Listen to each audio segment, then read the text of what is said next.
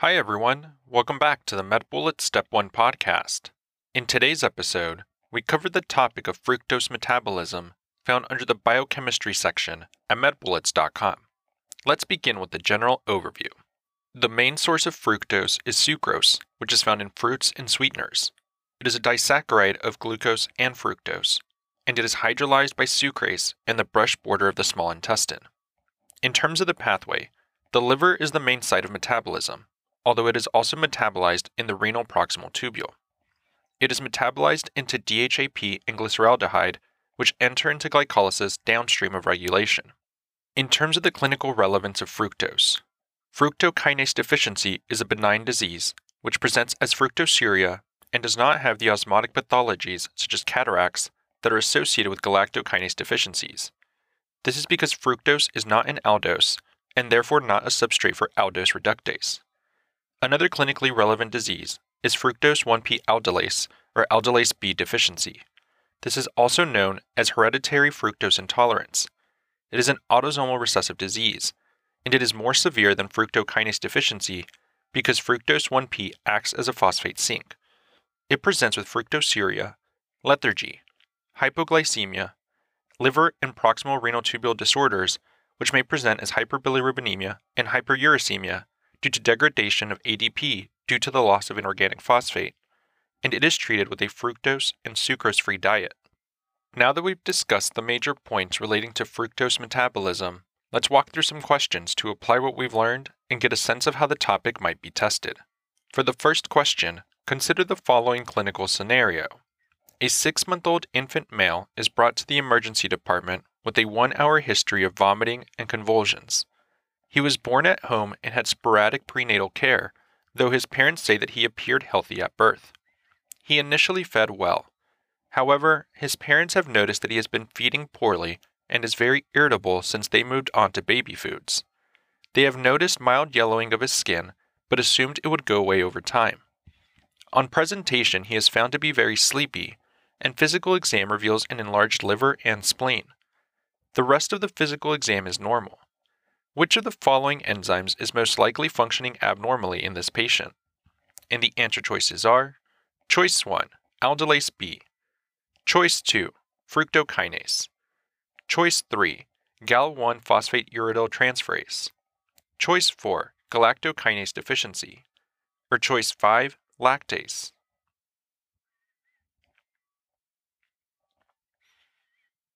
The best answer to this question is Choice 1 Aldolase B. This patient with hepatosplenomegaly, jaundice, vomiting, and convulsions after eating baby food most likely has hereditary fructose intolerance, which is caused by a defect in the aldolase B enzyme. Hereditary fructose intolerance is an autosomal recessive disease that is caused by a defect in fructose 1P aldolase, also known as aldolase B. In this disease, fructose is phosphorylated by fructokinase successfully but then it is unable to undergo further processing. The accumulation of fructose 1 phosphate, therefore, serves as a phosphate sink. Patients with this disease will present with fructosuria, lethargy, hypoglycemia, and liver dysfunction. Treatment for this disorder is to feed the affected children a fructose and sucrose free diet because fructose is one of the components of sucrose. Let's also discuss why the other choices are incorrect. Choice 2 Fructokinase deficiency will present with fructosuria, but otherwise is benign because it does not create fructose 1 phosphate as a phosphate sink. Choice 3. Gal1 phosphate uridyl transferase deficiency may also present with vomiting, liver disease, lethargy, and hepatomegaly. However, these symptoms will occur after milk ingestion rather than after baby food ingestion. Furthermore, this disease usually presents with early onset cataracts. Choice 4. Galactokinase deficiency is mostly benign, but it will result in cataracts in childhood because excess galactose is converted to galactitol. Choice 5. Lactase deficiency will present with bloating, cramps, and osmotic diarrhea after ingestion of lactose containing products. Finally, a bullet summary. Hereditary fructose intolerance caused by a defect in fructose 1P aldolase, also known as aldolase B activity. For the second question, consider the following clinical scenario. A 20 year old male with no significant medical history comes to you with a urine positive for fructose. he does not have diabetes mellitus. Which enzyme is most likely to be deficient in this patient? And the answer choices are Choice 1, aldolase B. Choice 2, galactokinase.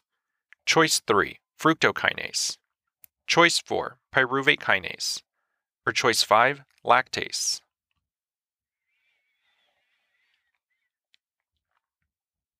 The best answer to this question is choice 3, fructokinase. This patient likely has essential fructosuria, which is caused by a deficiency of hepatic fructokinase. Essential fructosuria is a benign deficiency in fructose metabolism that presents as a reducing sugar, not glucose, in the serum and urine of an otherwise healthy young adult. The defect is in hepatic fructokinase, also known as ketohexokinase, which catalyzes the formation of fructose 1 phosphate from fructose to trap it in the cell. The publication by Bonthron et al. demonstrates the results of genetic testing on a family with essential fructosuria, all of whom demonstrate the same mutation in a conserved portion of the hepatic fructokinase. Let's also discuss why the other choices are incorrect. Choice 1 Deficiency of aldolase B causes a buildup in systemic fructose 1 phosphate, a toxic metabolite that results in hereditary fructose intolerance, a genetic condition characterized by hypoglycemia, jaundice, hepatomegaly, and kidney failure. Note that this is a downstream of fructokinase, deficiency of which causes a buildup of fructose, a benign sugar. Choice 2. Galactokinase deficiency results in galactosemia type 2, which manifests as a buildup of galactose and results in cataract formation in the first few weeks of life. Choice 4. Pyruvate kinase deficiency causes a syndrome similar to G6PD, resulting in shortened red blood cell survival and the formation of echinocytes. Choice 5.